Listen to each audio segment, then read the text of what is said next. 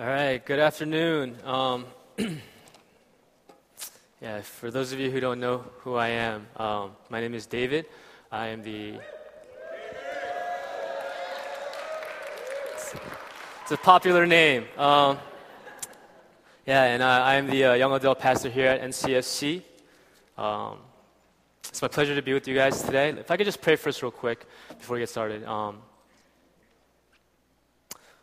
Father, I thank you for this day, Lord. I thank you that you are God and you reign over this day, your Sabbath, God. And this Mother's Day, Lord, there's so much that we've already celebrated in this service. Lord, we celebrate mothers. We celebrate children, Father. We celebrate the future. We celebrate some of our Timothy students pledging sexual purity to you, God. But Lord, above all, God, we want to celebrate you this day. We want to give you worship. We want to give you honor, Lord.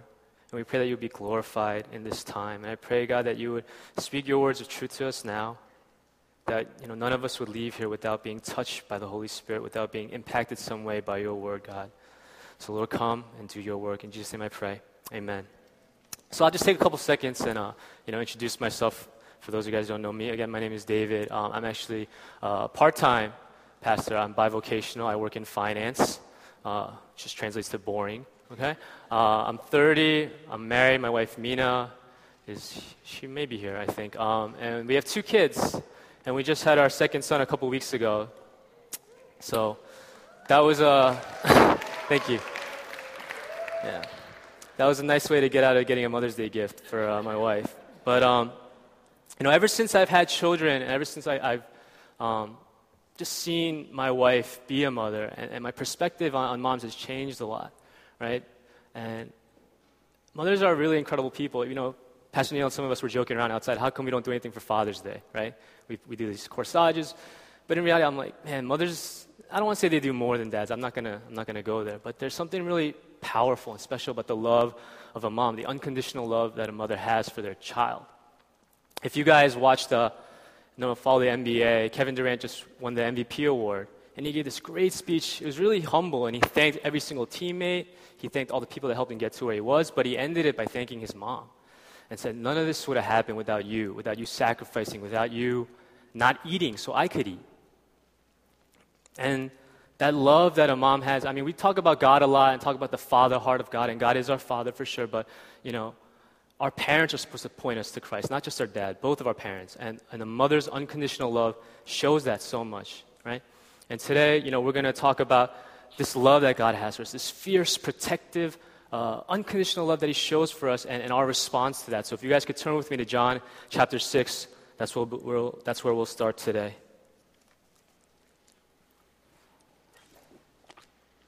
John chapter 6. And, this is a pretty famous story that I'm sure a lot of us have heard before. But if you haven't, this is when Jesus comes and he feeds the 5,000, a crowd that is gathered to hear him speak, and he feeds them with 5 loaves of bread and 2 fish, and he feeds 5,000, okay? So we mean John chapter 6, verse 1. Sometime after this, Jesus crossed to the far shore of the Sea of Galilee, that is the Sea of Tiberias, and a great crowd of people followed him because they saw the signs he had performed by healing the sick. Then Jesus went up on a mountainside and sat down with his disciples. The Jewish Passover festival was near. When Jesus looked up and saw a great crowd coming toward him, he said to Philip, where shall we buy bread for these people to eat? He asked this only to test him, for he already had in mind what he was going to do. Philip answered him, it would take more than half a year's wages to buy enough bread for each one to have a bite. Another of his disciples, Andrew, Simon Peter's brother, spoke up. Here's a boy with 5 small barley loaves and 2 small fish, but how far will they go among so many? Jesus said, have the people sit down.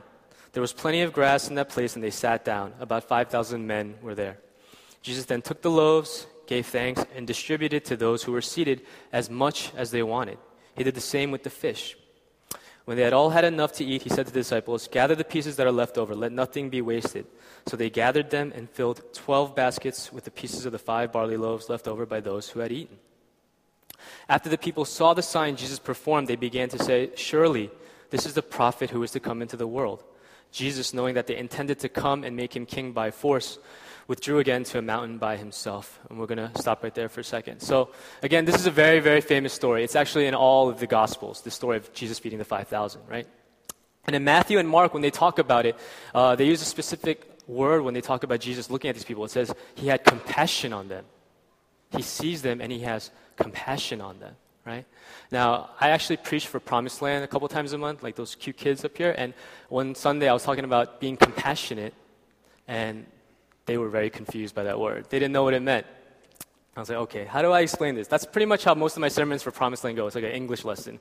I just be like, what does grace mean? They're like, I don't know. And okay, but compassion, I was like, what does compassion mean? And it tested my knowledge of English, right? And I was like, well, it's like being nice, but more than being nice just for the sake of being nice, it's being nice by connecting with someone, by understanding them, by kind of meeting them where they're at, right? And it reminded me of, there was a viral video going around Facebook, I don't know if you guys saw it, talking about sympathy versus empathy. And it was a cartoon, and a psychologist talking about the differences. And in the cartoon, there was this person in a hole, or I think they use animals. Not that that's important. But there's an animal, and he was in the hole, and that symbolized depression. And they said, a sympathetic person will stick his head in the hole and be like, hey, are you okay? And then move on. Whereas an empathetic person will be in that hole with that person, right? So the difference between sympathy and empathy is sympathy is this passing emotion. It's fleeting. You just look at somebody like, oh, that's terrible, and you move on, right? And kind of underlying that is this thought like, well, thank God that's not me. Whereas with empathy, it's you don't get to do that because you're in there. Their pain is your pain. You feel with them. You suffer with them, right? And you get through whatever they're going through together, right? And one thing I realized about that was Jesus is somebody who is always empathetic, right? He is never sympathetic. Here, he sees this group of 5,000, and his immediate thought is, I got to feed them. I see this need that they have, and I want to feed them. I want to take care of them. He doesn't say, send them away, right? Give everybody $1, let them find their own hotel or whatever. But he's like, we're going to take care of them. His heart is to always meet us where we're at. Matthew 11:28 says, come to me, all you who are weary and burdened, and I will give you rest. All of you who are weary and burdened, I will give you rest. It doesn't say, get on my level. Fix this sin in your life first. Make sure this stuff is in order first, and then come see me. No, just come to me. I'm with you. I'm there with you all the time.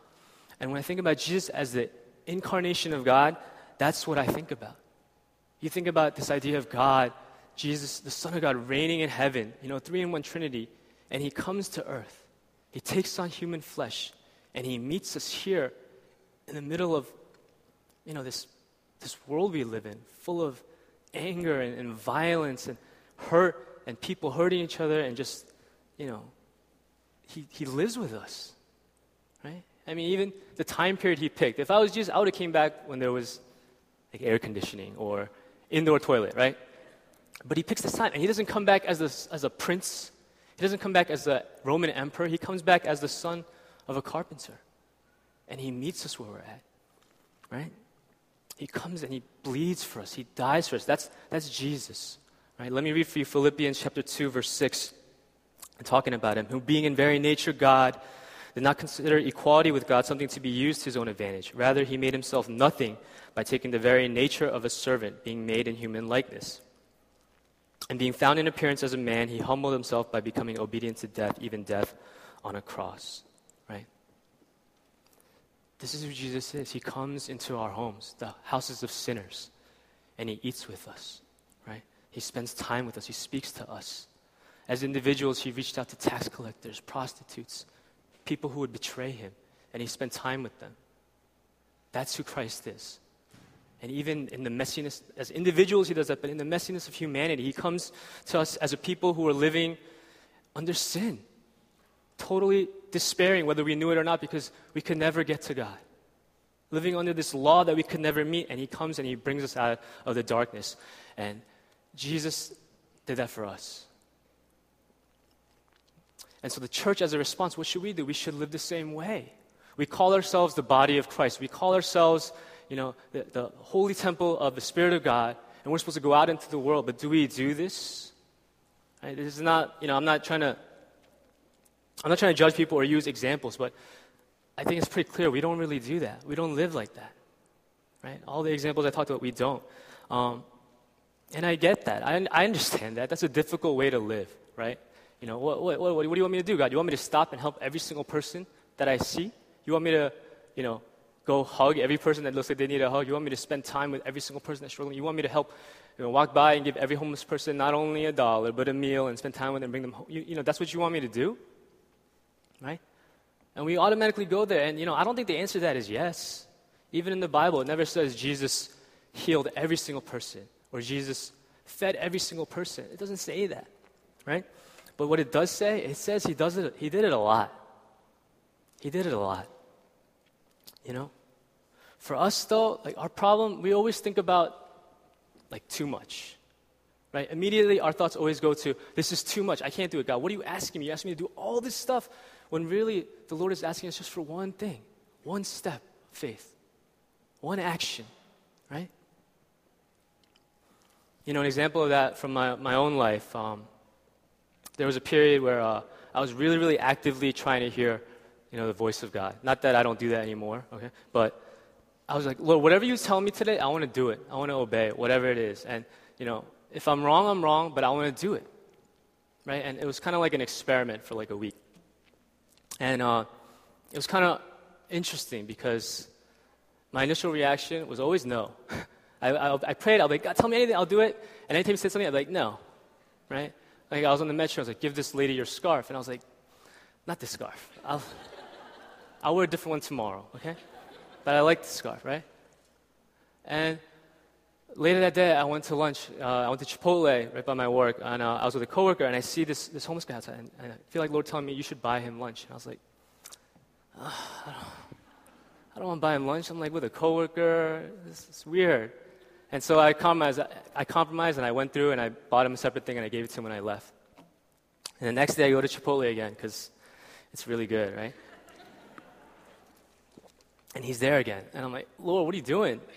Right? I gotta stop eating Chipotle. Is that what you're telling me? And I see him. I'm like, hey, like, my name's David. What's your name? He's like, I'm Vincent. I'm like, all right, well, you know, you want to grab some food? And I sat down with him. And, you know, even as we were standing in line and waiting, like, all my thoughts were like, oh, my gosh, this guy's going to ask me if he can come to my house, if he can take a shower at my place, if I can loan him $1,000, if I can get him a job, all this. That's all I'm thinking. And none of that happened, right? All we did was we ate. We talked a little bit. I prayed for him. That's it, right? And I don't know what happened to the guy. That's not, you know, we're not here to talk about Vincent, but it shows you, like, our fear is already all this too much. God, you're going to ask for all these things. And no, he's not saying that. It's just take the step of faith. And it's fear that we hide behind. You know, when Jesus asked Andrew in verse 5, where should we buy bread for these people to eat? He doesn't say you buy it. He doesn't say you. He says, where should we buy it? And Andrew freaks out. He's like, we can't buy it. What are you talking about? There's too many people. We can't do it, right? You know, when we get involved in other people's lives, it's really messy. It's really inconvenient, right?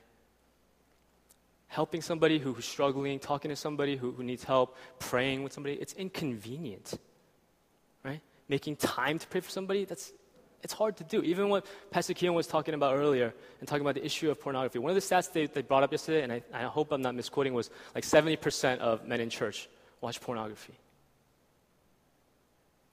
70%. Now, we can all pretend, oh, that's not this church, right? But what are we doing about that? And getting involved in an issue like that is messy. It's inconvenient. It's uncomfortable. Right now, I'm sure a lot of us are uncomfortable, right? But what are we afraid of? What are we afraid of? This is how Jesus, this is what he does for us. Why are we so afraid to do the same for our brother and sister sitting right next to us? You know, we can pretend like this is church, right? Like us just doing our own Christianity every day or every Sunday, and keeping people arm's length away. And as long as me and God, this is okay, then I'm fine. But a church is not supposed to look like that. Jesus as a model, like Jesus didn't do that with his disciples. He didn't even do that with people who betrayed him. So why should we be any different? When I think about what our church would look like, or not even just, I don't want to pick on our church, the church would look like if every single person lived as Christ did. This incarnational life that gets into people's lives that follows after Christ's heart and seeks people out and wants to get involved, even at their own sacrifice, right? It's an amazing image. It's a beautiful image to think about that. And that's why, you know, so many of the passages we talk about community, community, community. That's what community is, right? And that's so much better than just Sunday Christianity. That's so much better than just coming here, singing a couple songs, and going home, and I'm okay, you're okay, we're all okay, I'll see you next week. It's so much better than that.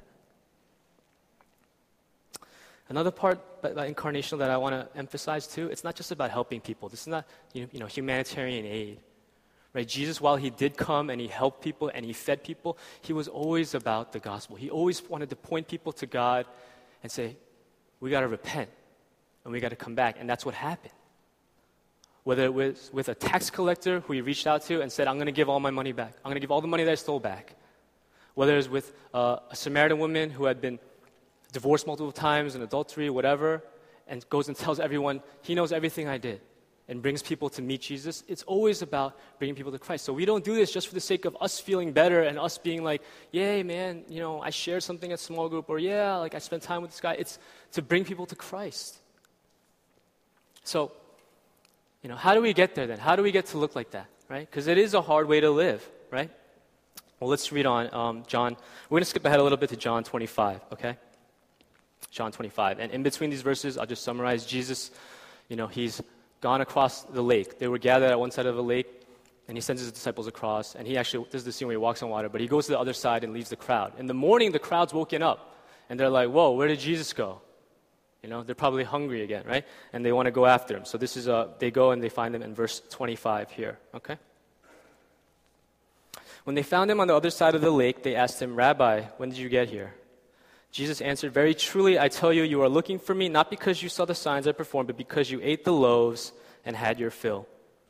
Do not work for food that spoils, but for food that endures to eternal life, which the Son of Man will give you. For on him, God the Father has placed his seal of approval. Then they asked him, what must we do to do the works God requires? Jesus answered, the work of God is this, to believe in the one he has sent. Okay? I'll say that again. What must we do to do the works God requires? The work of God is this, to believe in the one he has sent. So they asked him, what sign then will you give that we may see it and believe you? What will you do? Our ancestors ate the manna in the wilderness, as it is written, he gave them bread from heaven to eat. Okay? And what they're referring to there is this is the Jewish people that he's talking to, right? After Exodus, after the Jews left Egypt and were freed from slavery, they were wandering around the desert for a long time, trying to find their home, their kingdom. And, you know, in the wilderness, they were running out of food. And God provided manna from heaven. So this is what they're talking about. Every day God gave us manna. What are you going to do for us? What are you going to do for us, Jesus? What are you going to show us? And Jesus said to them, verse 32, very truly I tell you, it is not Moses who has given you the bread from heaven, but it is my Father who gives you the true bread from heaven. For the bread of God is the bread that comes down from heaven and gives life in the world. Sir, they said, always give us this bread. Then Jesus declared, I am the bread of life. Whoever comes to me will never go hungry, and whoever believes in me will never be thirsty. But as I told you, you have seen me, and still you do not believe. All those the Father gives me will come to me, and whoever comes to me I will never drive away.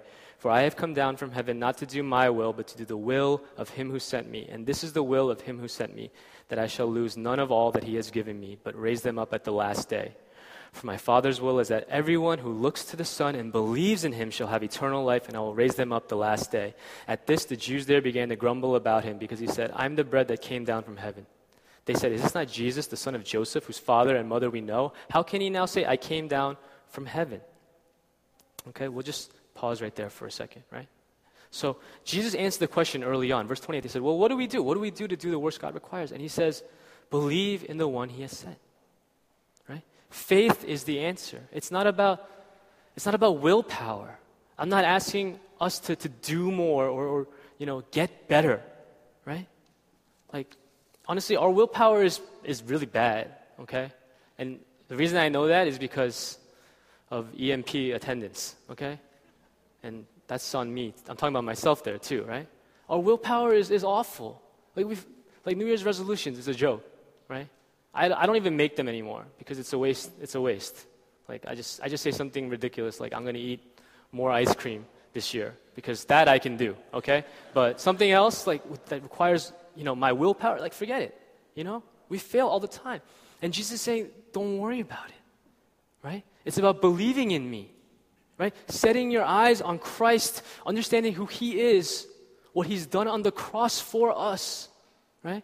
And in that joy of understanding, that revelation of rescue that he's done for us, we say yes, we follow him, we obey him.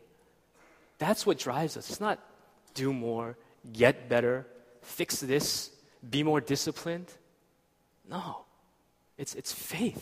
It's belief. Right? And I'm sure a lot of us will say, well, I believe in Jesus.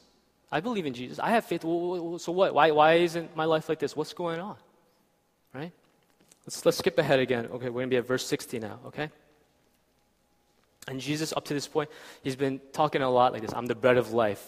I'm the living water. And it's confusing the heck, okay, out of these people. They're like, what are you talking about? They're like, you're the son of Joseph. We know you. What are you talking about? You're from heaven, right? So verse 60, on hearing it, many of his disciples said, this is a hard teaching. Who can accept it? And when I say disciples here, I'm not talking about the 12 apostles. I'm talking about a group of people that were following Jesus, okay? So on hearing it, many of his disciples said, this is a hard teaching. Who can accept it? Aware that his disciples were grumbling about this, Jesus said to them, does this offend you?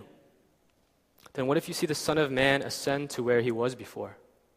The Spirit gives life. The flesh counts for nothing. The words I have spoken to you, they are full of the Spirit and life, yet there are some of you who do not believe. For Jesus had known from the beginning which of them did not believe and who would betray him.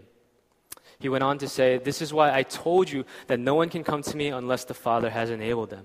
From this time, many of his disciples turned back and no longer followed him.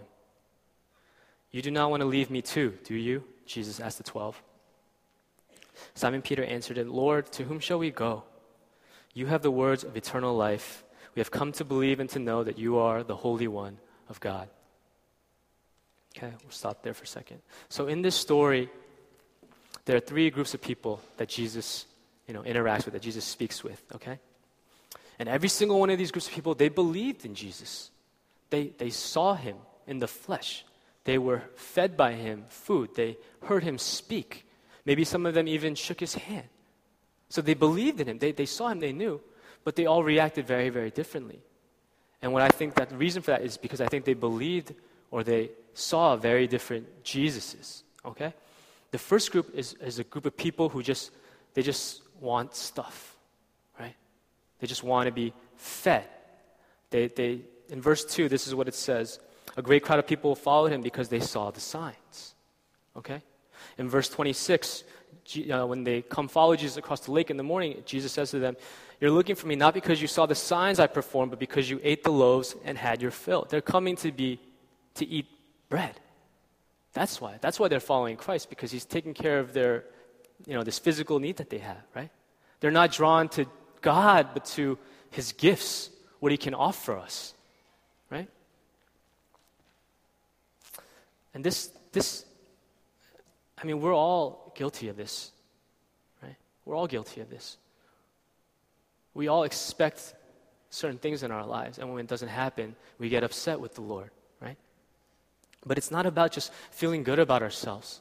It's not just about receiving without giving anything back. God gives us faith so that we can share, right?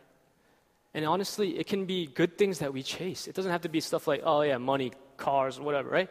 It can be like, people who just go to conferences and they just want to get prayed for. They just want to get blessed, but they don't do anything with that.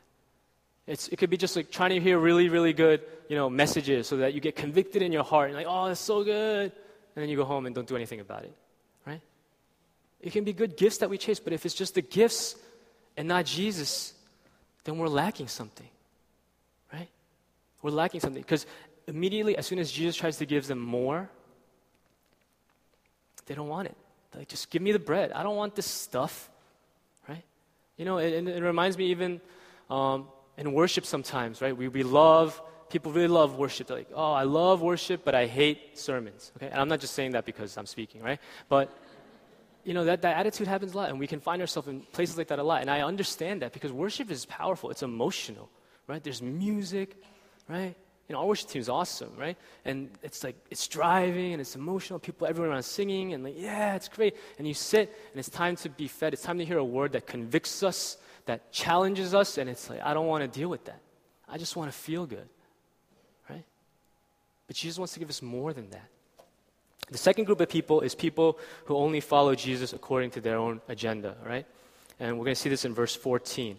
After the people saw the sign Jesus performed, they began to say, "Surely this is the prophet who is to come into the world." Jesus, knowing that they intended to come and make him king by force, withdrew again to a mountain by himself, okay? And what these people were talking about is they're talking about Jesus the Christ, the Messiah, the Savior, as a military leader, as a ruling king, okay? Because what I was talking about earlier, the Jewish people, when they came and they were trying to establish their kingdom in the wilderness, they finally did. They came to the Promised Land, right? And they established this incredible kingdom under King David.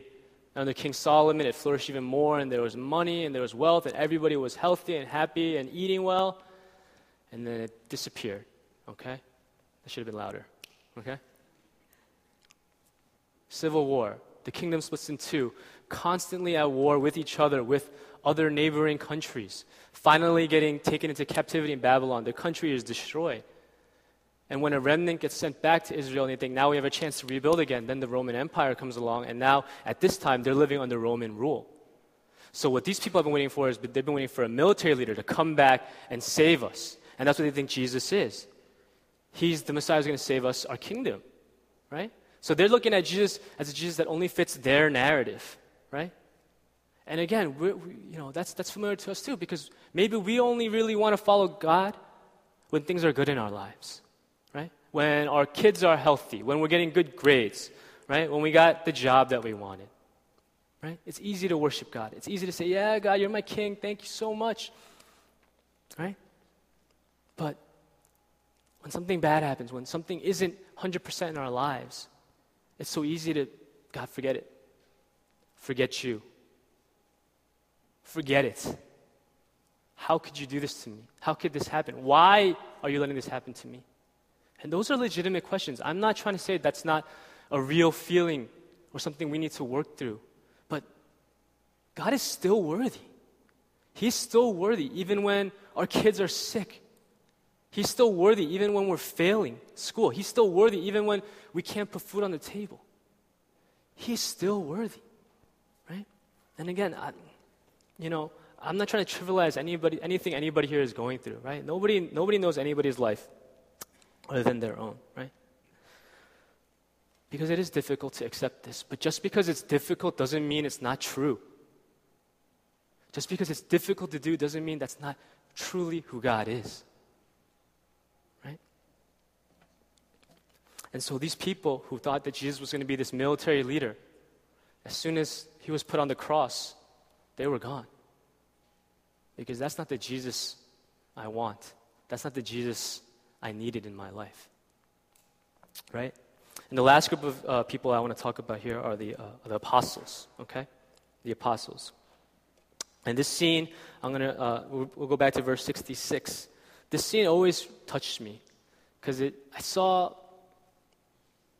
a picture of God as someone who just loves his people and is trying so desperately to reach out to them and grab hold of them, and they turn away, right? Verse 66, from this time, many of his disciples turned back and no longer followed him. You do not want to leave too, do you? And Jesus asked the 12. Simon Peter answered him, Lord, to whom shall we go?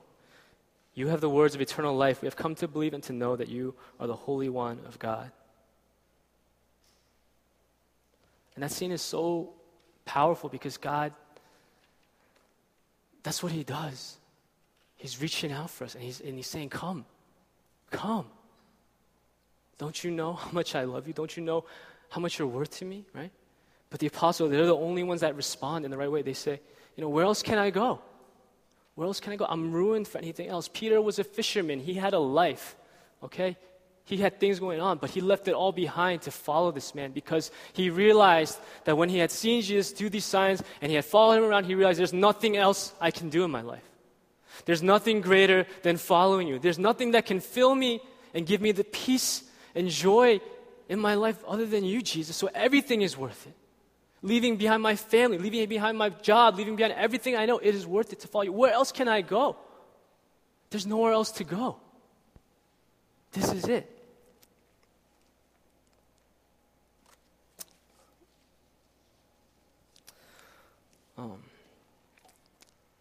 I'm going to wrap up in a second because I don't want to go too late. But, you know, at the beginning, I was talking about the unconditional love of a mother and how much a mother loves her children. Like, no matter what. Like, mothers forgive everything, right? Even when kids are really, really terrible, like, their moms love them, of course. We all know terrible kids. Don't look around, okay? Well, we all know terrible kids, and their moms love them. Like, of course. I'm not going to, you know, begrudge a mother loving her kid like that, right? And the thing is, like, it's not the parents' fault sometimes, right? Because, you know, not to hate on Timothy, but you guys, you know, you guys are your own people. You grow up the way you want to grow up. I know I was the same, right? I'm not going to say my mom loved me. I mean, she loved me every day, but she didn't like me every day, right? That's just the way it is. And there's so much that's out of our control as parents. And even though my kids are young right now and I can control almost everything they do because they're tiny, right? Even that, like, I struggle sometimes because, man, they're strong-willed, right? And, like, my wife and I, we talk about our family, and I want a big family, okay? I want a lot of kids, okay? Right? And she's more reasonable, and she's like, let's do one at a time. I'm like, no, I want, like, quadruplets, right? Let's go. But one thing she says, you know, is, you know, one thing I'm afraid of is the more kids you have, the more chance something terrible can happen to them, right? And that's really true. I mean, it's kind of it's a very, like, you almost look at it like it's a gamble, right, to have a kid because you don't know what could happen. And I don't mean I don't want to call kids like a blackjack game or something like that, right? But it's true, like, you have no idea what could happen, right? And you know, you love your children so much, and the chance that something might happen that could just rip your heart out. Like, that's so scary to me, right? And not just even, like, their physical lives, but, you know, we as Christians, we believe in eternity. We believe in the soul. These are eternal souls that we're caretakers of. It's not just little pieces of poop that we poke, right? Like, it's eternity. This is a soul that we're responsible for. That's very heavy, right? So the risk is really, really high, but the reward is so great. It really is. And I say that as a parent. I say that as somebody, you know, who for 2 years, you know, I had my son for 2 years before I had my second. I don't really know the second one that well yet, okay? But these past 2 years have been, like, amazing. Amazing. You know, like, I remember my life before my first son. I remember what I did. I remember, you know, what it was like. But I don't remember not feeling like a dad. I don't remember that. I don't remember not having him. Like, that feeling. And I don't want to know, right? Something that happened to him, I mean, I can just talk about it and I start crying, right? Because if something were to happen to him, like that would kill me. It would, like, take my heart and just rip it out, right? Even then, God is still good. But the whole point is to say, yeah, it's a risk, but the reward is so great. Like, I love my son. I would not give anything away to trade that time I have with him, right? And in the same way, it's a risk to say yes to Jesus. It's a risk because he can ask you to do things. He'll say, have lunch with that homeless guy. He'll say, go to your Oikos group and spend time with them. Really invest in their lives, right? Talk to your coworker. Pray for them. Go early to work and pray with them, right? Maybe he'll ask us to do something even bigger that we're so afraid of. I'll sell all my money, move to Timbuktu or whatever, right? Because, yeah, there is that risk, but the reward is so great, right? Yes, there's heaven, okay? Heaven's going to be awesome, I'm sure, right? But I'm going to say something. Jesus is our reward.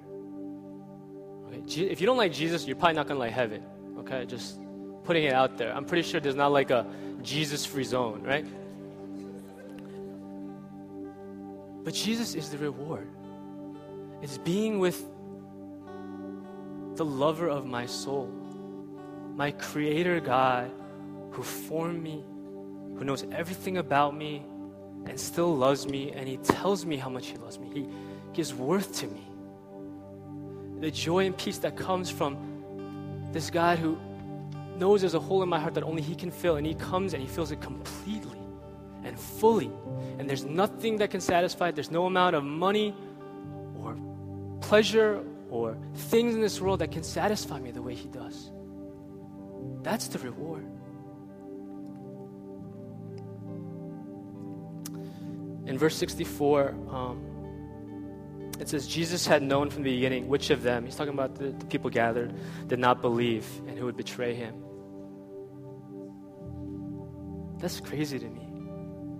Right? Our human condition is like, if I know somebody doesn't like me, I don't want to spend time with them, right? But here's Jesus, He spent an entire chapter feeding them, spending time with them, trying to teach them, trying to get them to see the truth, knowing that they're still going to turn away, knowing that they're still rejecting Him.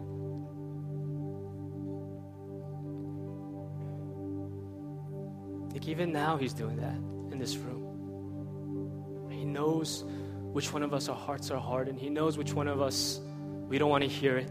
He knows which one of us we got things we're dealing with, but He still says that's okay. He's still here and He's reaching out. He's saying it's not too late. Come on. He's still trying to grab on. He's still trying to hold on to us. That's who Jesus is. He's a God that doesn't let go. He's this incarnational God who is compassionate, who is empathetic, who always comes and meets us where we're at. Right? So I'm just going to ask you guys, why are you here today? This is Mother's Day, right? Why are you not at some brunch? Why are you guys here? What reason are you here? And I don't mean like, oh, I came because my mom brought me. No, like, what are you doing here today? What is the reason you are here? To sit and waste an hour and a half of your life? This is boring, man, if that's all we're doing. What are we here for today? As the worship team leads, you guys can stand and worship if you want, and I'll close this in prayer after. But I really want to encourage you guys to ask yourself that question and spend a little time in prayer. Who are you right now? Where are you at? Are you after Jesus just because you think He can give you nice things? Because you think praying to Him, you're going to be blessed? You'll be safe? Or is it because there's nowhere else we can go? Lord, to whom else can we go? You have the words of eternal life, and I've come to know and believe that you are the Holy One of God. Doesn't matter what you've done, right? Doesn't matter what sins we got. Jesus is bigger than that. Today, right now, He's bigger. So let's pray as worship team leads us.